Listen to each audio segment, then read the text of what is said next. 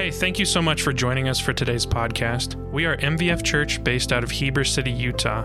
If you'd like to check out the live recording of this teaching, you can find that at mvfchurch.com. We're glad that you've joined us today, so let's get into the teaching.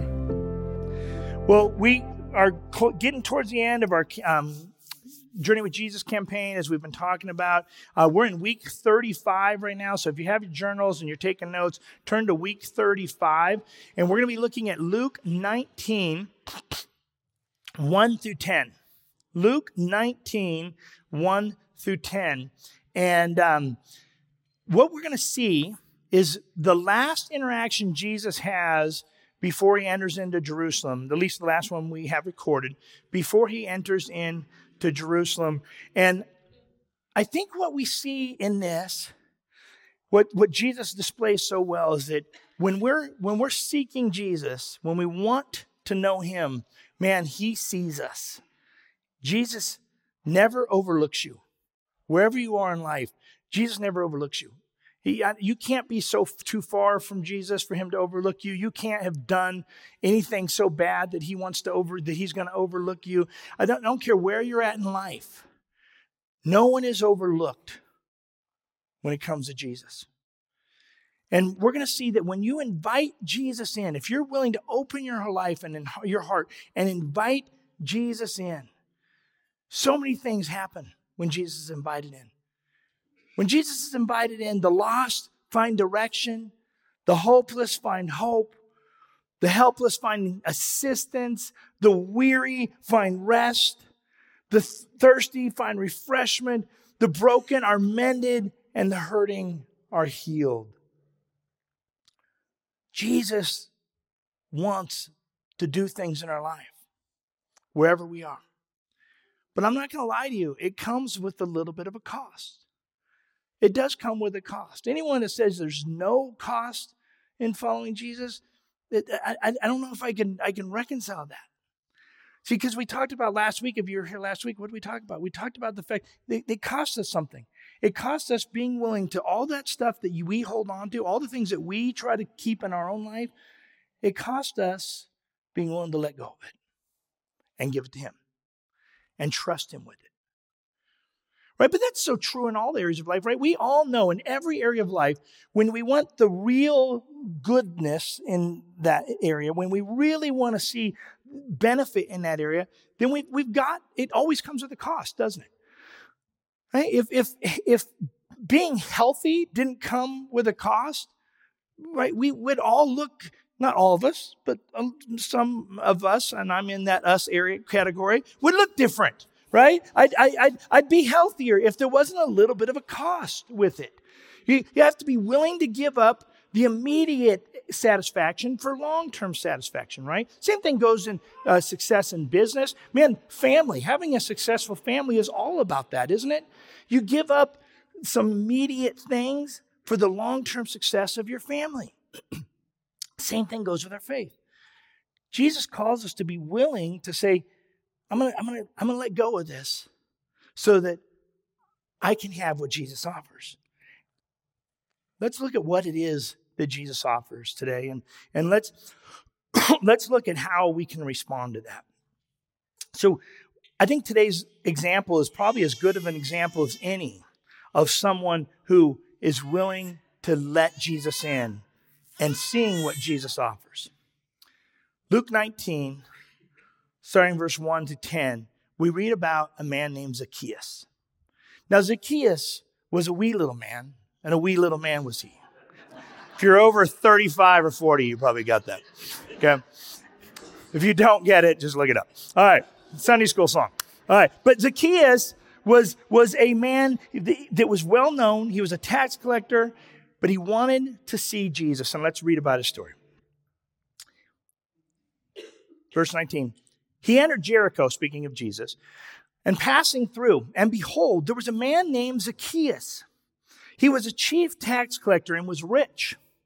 And he was seeking to see who Jesus was, but on account of the crowd, he could not, because he was small in stature. He was short. So he, so he ran on ahead and he climbed up into a sycamore tree to see him, for he was about to pass that way.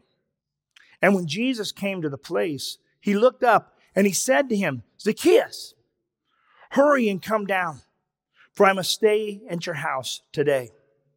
And he hurried and came down and received him joyfully. And when they saw it, they all grumbled.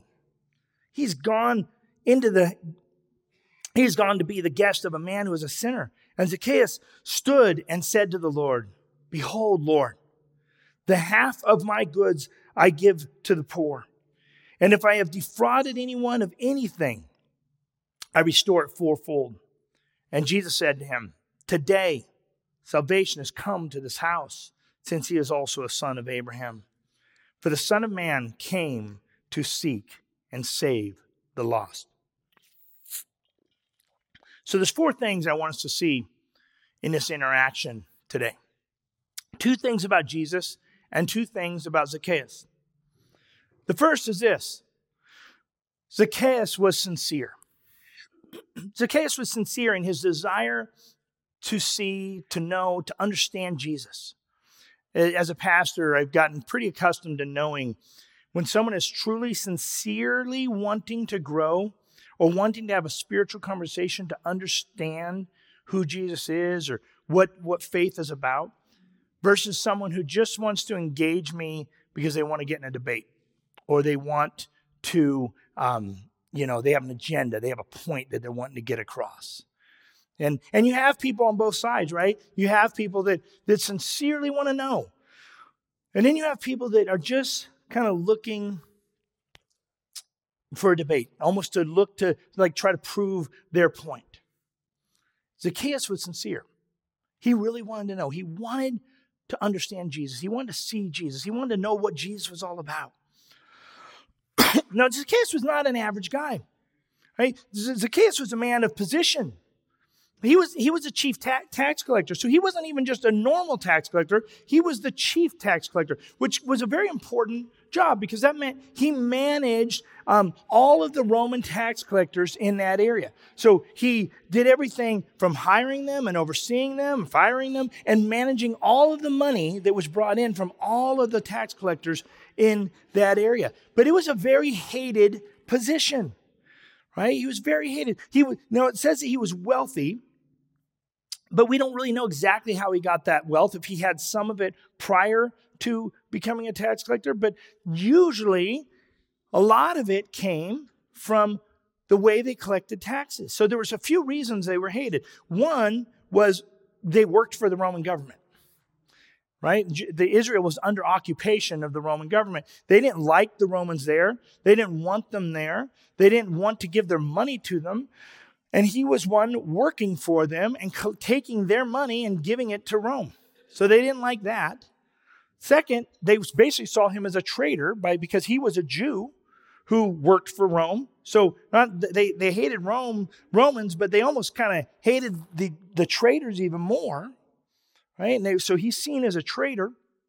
And then the third reason is because the Roman government didn't really regulate how the taxes were collected.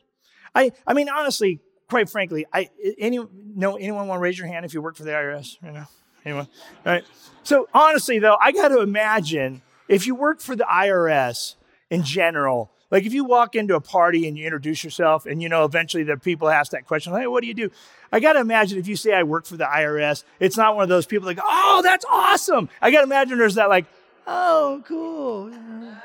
You know, you know, like it's already just kind of a job, even even when everything's done above board, that you're just like, oh, that's a tough one, right? So, but with them, the way the, the taxes were collected is it wasn't regulated. So, so they could exhort as much money as they wanted as long as they didn't get an uprising in their area because of the taxes they were collecting. So they could keep getting a little extra and push people slowly and, and make and make more and more money as long as people didn't revolt then, then, um, then Rome was happy. They didn't care. so Zacchaeus was hated for many reasons.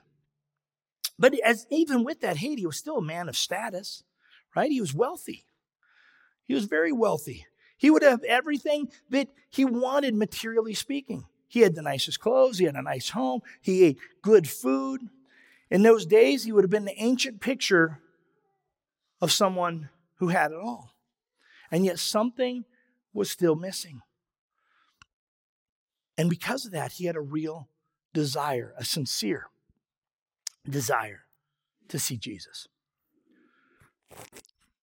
But he was short, right? The Bible says he was a short man. And that created a problem.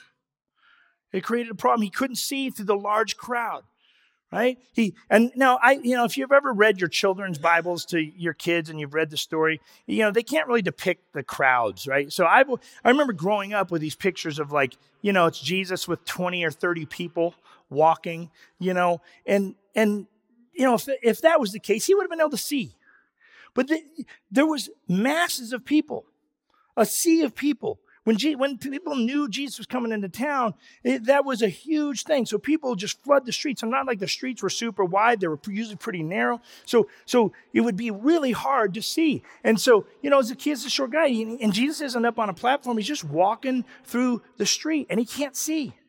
Right? He, he's like look, looking through. He's, you ever go to concerts? I go to concerts every now and then, and and uh, you know, especially like if you have just like if you're on the floor and there's just a stage on the floor. You know, I'm a tall guy, so I don't have a problem. I usually can see the whole thing. But eventually during the show, I'll look around and there's always I feel bad. There's like some shorter, usually a lady, and she's like look, and you're like she's looking through two nets, you know, and like this is all she can see, you know, to see the show, and that's Zacchaeus.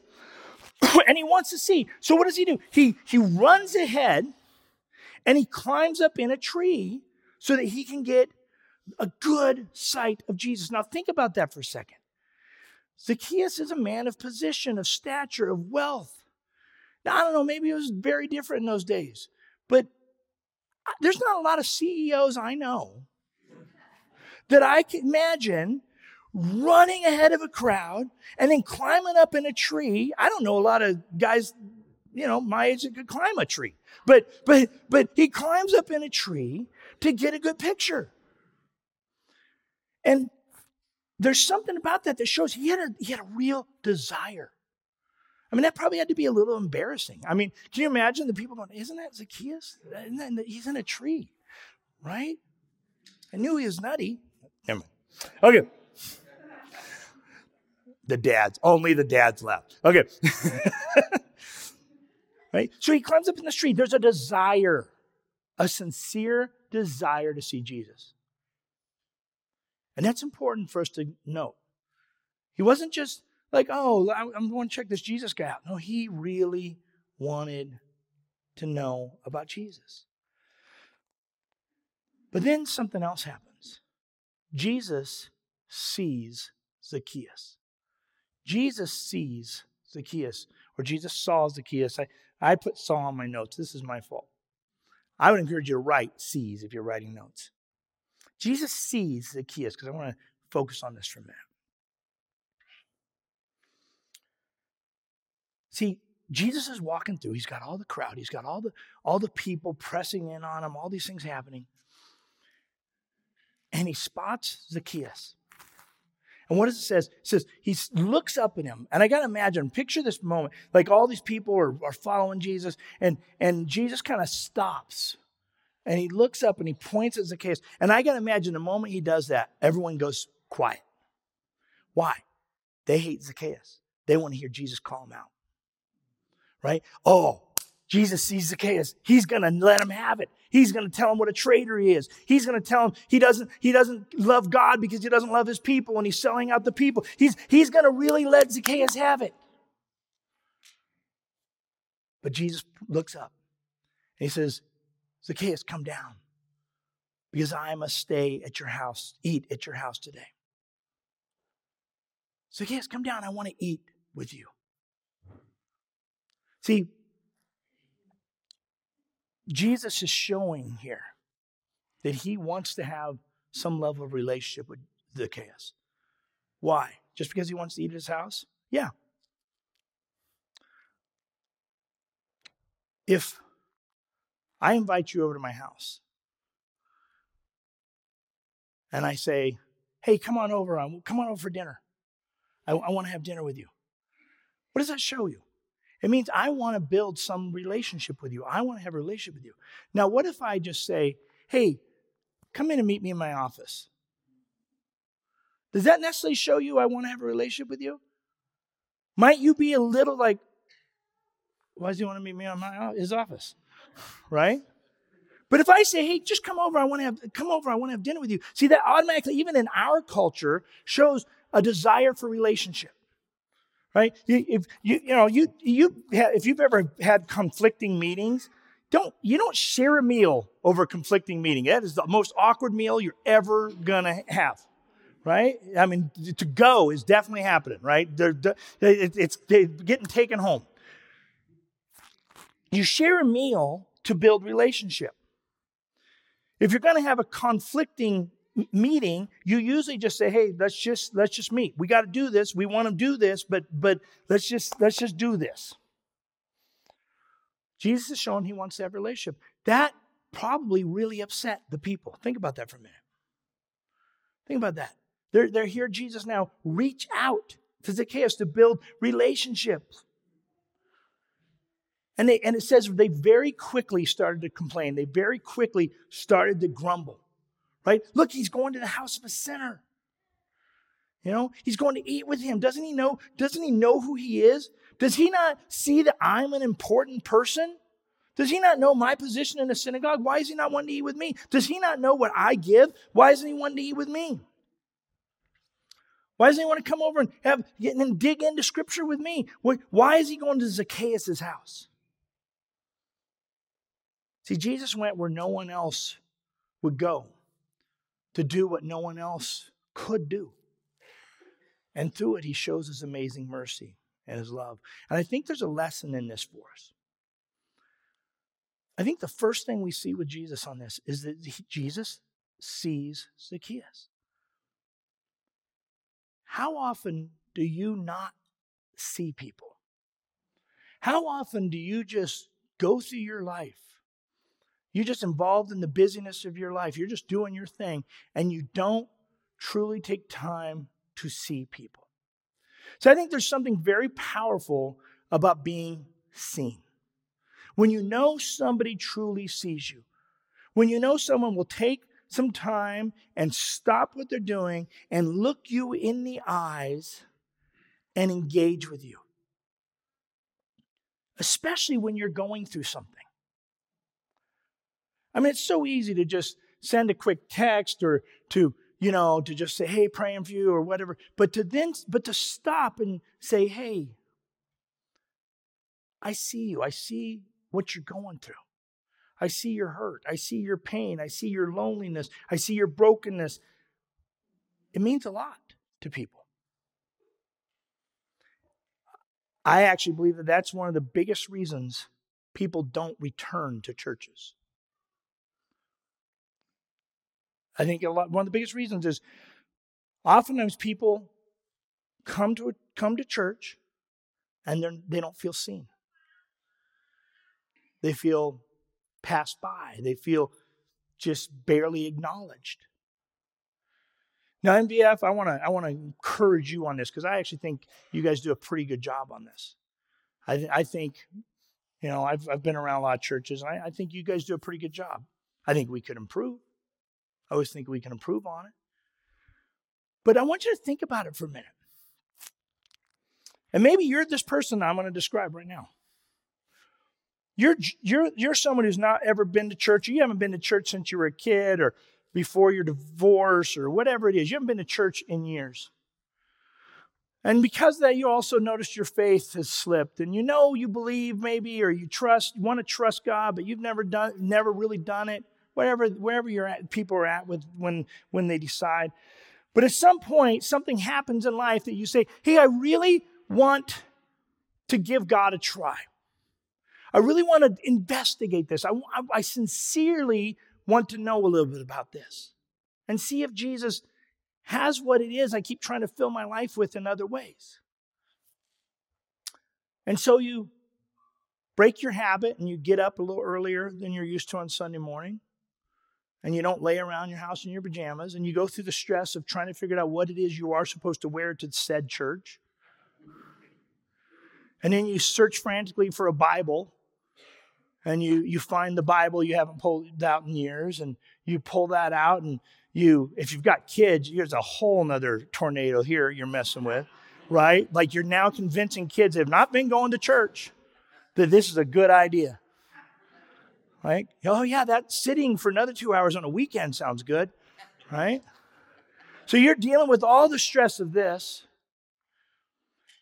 and you pull into the parking lot of the whatever church that you've driven by many times, or you decide that's the one, or you looked them up online and the pastor was dressed in a way that at least you could kind of go, okay, I don't have to dress up too much. I don't know what it was, but you you decided that's that's how you where you're going to go, and you and you walk through the doors of the church, and you walk through the doors, and and maybe they've got some greeters, maybe they don't, because sometimes churches don't have that, or if maybe some people don't show up, or you know whatever. So maybe they've got some greeters.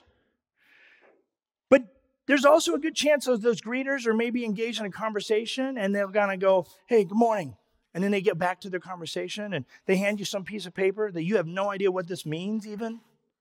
You're like, okay, I guess we all carry these around. And so you you open up your thing and you, you're trying to figure out what's what and and and you you're looking around and maybe you've got kids with you and you're like, how am I going to get these kids to sit still? Where am I supposed to put them? I don't know. And and nobody says anything.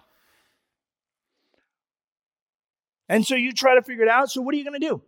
Well, you're going to do if you're culturally aware enough at all, you're going to come and you're just going to sit down.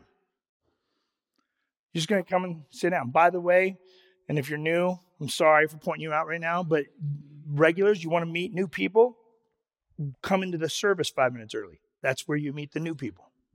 I do that all the time. So, so you, so you're sitting there. They sit there and they wonder, and oftentimes they feel like they were never seen. And then they leave. And they say, this Jesus thing, maybe I heard, maybe the sermon happened to be on something they're dealing with, or the Holy Spirit just really hit them, and regardless of what was preached about, the Holy Spirit hit them, but maybe not and they weren't seen. And I believe one of the tragedies in the church is that there are people whose lives are on the edge and, quite frankly, who are going to hell. And God, I call it low hanging fruit, literally puts low hanging fruit in our, ba- like, just all we got to do is put it in the basket. And we are too busy talking about the next game with people we can see every week. We're, we're too busy catching up with people that we've built a relationship with. We can catch up all week. Can you imagine if every church in America made sure that every time someone walks through the door, they are seen? And that they are acknowledged that, hey, I care about you. Because guess what, you guys? We are the only hands and feet and mouths and ears and eyes of Jesus that a lot of people are ever going to really see. And it, all it takes from us is a little bit of a push to say, hey, I mean, imagine this. What if every time we got, before you got out of the car on a Sunday morning, you said, God, help me to see people with your eyes this morning. Show me, guide me to the person that you want me to just be there for. Can you imagine how that could change the American church? If every Christian walked through the doors of their church with that mindset. See, I'm not even talking about our week. How many times at a grocery store do I can I tell that maybe a mom could use a little extra help, you know, while she's trying to gather groceries and she's got four kids running around. You know, how often could I say, hey, you know, is there five minutes? Can I can I help you with something? How many times can I let someone pass me in a line and go, hey, you look like maybe you're in a hurry. Can you you want to you you want to go in front of me? How often could I could I just cover something for somebody or do something for just two three minutes and really see them? I think it makes a world of difference for people when they're truly seen. And I think that's where Jesus, the first step that Jesus takes was Zacchaeus here. Because he made sure he was really seen. Can you imagine how much that meant to Zacchaeus? that Jesus could have had dinner with any of the religious leaders in the area. He could have he could have had dinner with anybody that that he wanted, and in front of everybody, he said, "Hey Zacchaeus, I want to have dinner with you." I can imagine that blessed his heart in a massive way. And it led to something. And that's our next thing about Zacchaeus. Zacchaeus was convicted. He was convicted. We, now, we don't know everything that happened here, right? We don't know the whole conversation Jesus had when they're sitting at the table. And Jesus is a master at this, right? He can have in one conversation what it might take you five years of conversations with somebody to get to. But, but he was a master at it. But in that conversation, what happens? Zacchaeus becomes generous. He repents. And when you're like, well, how is that repentance just becomes because because he came, became generous? Because it's obvious. His, his money was a thing he was doing this with. And he said, I'll do this with it. i am going to release it. I'm going to give it to you. right? He, he, he was wealthy and he was wealthy by selfish means, by greedy means. So it shows an obvious repentance of his heart. He wasn't trying to buy his salvation. He was he he knew he was convicted of the sin in his life and he repented of it. This reminds me of um I, I feel like Charles Dickens stole this story with Scrooge. Right? If the end of Scrooge, the, right, where Scrooge just completely changes, that that's what that's what we see with Zacchaeus. He gave it away. He gives half of everything to, to the, poor, the people. But then on top of that, not only does he just repent, he, he wants to create restitution. He wants to, he wants to, anyone he's harmed, he wants to not just try to try to give back what and how he harmed them. He wants to double it. The, the law would have said he had to he had to give two times to give restitution. He doubles the law. He says, I want to, I'll repay people four times anything I've stolen. He's convicted. And he turns to Jesus. See, this is such a picture to me of that person who's like, I've got all this. I'm look I, I'm looking for life in all of these things that I'm holding. But I'm interested in Jesus. I want it. What, what's he about? And then when Jesus hits him, he lets it go. He lets it go. And it leads us to our last thing that I want to look at about Jesus. I love the statement that Jesus ends with, where he says, The Son of Man has come to seek and save the lost. The Son of Man has come to seek and save the lost. That's what Jesus is all about. Now, I want to just a little footnote here. It's not really within the main point of the sermon today, but oftentimes I hear people say, well, Jesus never claimed to be God. You never hear Jesus claim to be God. Well, there's lots of places, I'm not going to get into all of them, okay? But Son of Man is Jesus claiming to be God. Why? well, he's taking it from Daniel 7. Let me read to you Daniel 7. By the way, Son of Man is a title that Jesus uses of himself 80 different times in the gospel. Okay? And let's look at Daniel 7, verse 13 to 14. Daniel is prophesying about the coming, the second coming of the Messiah, the Christ. And he says this I saw in the night vision, and behold, with the clouds of heaven there came one like a son of man. And he came to the Ancient of Days and was presented before him. And to him was given dominion and glory and a kingdom that all peoples, nations, languages should serve him. Who does the Bible say that all people should serve? God and God alone. His dominion is an everlasting dominion. Who is the only eternal one? God and God alone, which shall not pass away. And his kingdom one that will shall not be destroyed. So he's referring to himself. He's referring back to Daniel. He's, he's letting them know this is who I am. And then he talks multiple times of himself, referring back to this passage. Matthew 16, 27. Jesus says this. He says, For the Son of Man, talking about his second coming, is going to come with his angels in the glory of his Father, and then he will repay each person according to what he has done. What's he saying there? He's saying he's going to judge the earth. Who's the only judge? God, and God alone. Matthew 25, 31, Jesus says, When the Son of Man, talking once again, referring to him, come, his, his return, comes in his glory, and all the angels with him, then he will sit on his glorious throne. Before him, will be gathered all the nations, and he will separate people one from another as a shepherd separates the sheep from the goats. So, once again, saying that he will be the final judgment. So I, I just I want I want to hit that because I keep I, I see a lot of talk about that in different places. And unfortunately, a lot of people think YouTube and TikTok are a great place to get their theology. And um, so, so I, I, I want to make sure if you're watching things like that, you, you actually hear stuff with actual research. Anyway, okay. Finally, he's why who, he's established who he is, but why, is, why did he come? He came to seek and save the lost. He came to seek and save the lost. That word seek, I love he says he came to seek. He doesn't just say he came to save the lost, he came to seek them.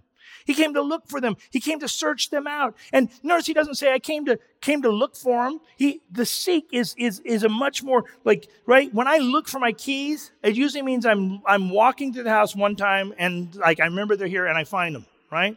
But every now and then, about once every other year, I have to seek them out. Right? And there's a difference. Seeking them out is like under car seats and, and in, in trash cans. And, you know, right? You're, you're like really digging for them. Jesus is seeking out the lost. He pursues people with a love and a passion for the eternal destiny. Jesus wants to transform your earthly life in order to redeem your eternal life. He came to save. And I want to I want to make sure we hit this. Jesus brings hope. That's so true. He brings hope to your life, but it's so much more than hope. He, Jesus brings you peace, but it's so much more than peace.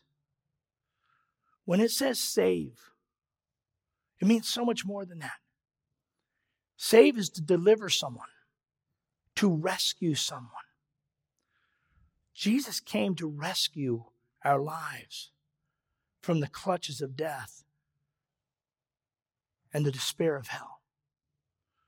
And I know that's a popular one today too that people don't want to say is there, but I the Bible teaches it. And I believe it. And I believe that if it's not for that, why, why do we really need Jesus? Jesus came to save you, to save your soul. He's the only one who can rescue you. He's the only one who can mend the brokenness of your life. He's the only one that you need. And that's what Zacchaeus realized. Zacchaeus realized that Jesus was all he needed. And I'll close with this. I want you to think if you read the passage last week or you were here for the sermon, I want you to think about the rich young ruler compared to Zacchaeus. Who was the rich young ruler? The rich young ruler was rich. He was religiously respected, so he was like the, the religious guy. He followed the rules. He was probably someone who actually tithed, so he was actually giving. And then there's Zacchaeus. Zacchaeus was the worst of society. He was looked down upon. He stole money from people. He was a traitor to, to the Roman government. But the rich young ruler walked away like this Zacchaeus opened his arms and trusted Jesus with everything because he knew he needed something. If you're here tonight today and you know you need something, I truly believe that Jesus is that something. And my prayer is that you would open your heart to that. And that you would at least, even if you wouldn't be willing to open your heart today, you would at least talk to someone about it. You'd at least let someone walk with you in learning more about that. So I have two applications today. If you know you're a Jesus follower, I'm just going to ask you do you see people? Do you see them where they are? Do you acknowledge them? When you come to church, do you come looking to see the people that are visiting, the people that are, are giving Jesus a try? When you're living out your life day to day, do you see people and their needs? Do you pray asking God to help you see people? To really help you see them? But if you're not a follower, I just want you to know that Jesus sees you. He sees you right where you are. It doesn't matter what you've done, doesn't matter where you're at in your life, it doesn't matter how far you might think you have strayed away from Him. He wants a relationship with you. He came to seek and to save the lost.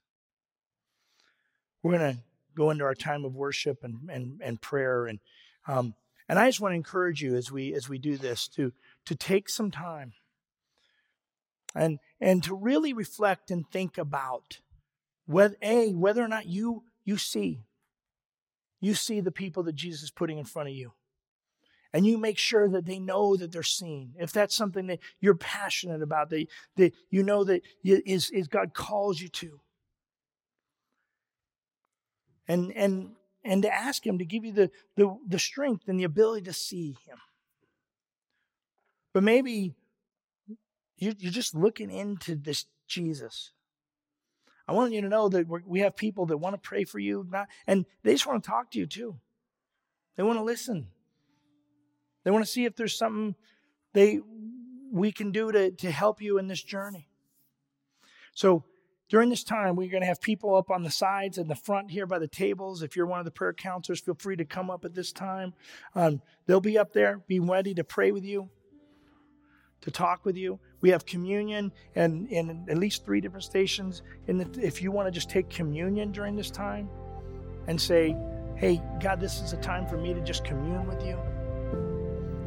And if you just want to worship and thank God that He sees you, let's worship and pray together. If you enjoyed this teaching, we would love to have you join us for a live gathering. We are located at 271 North, 600 West in Heber City, Utah. If you need more information about us, including our gathering times or previous teachings, you can find all that at mvfchurch.com. And make sure you follow us on social media too. See you next time.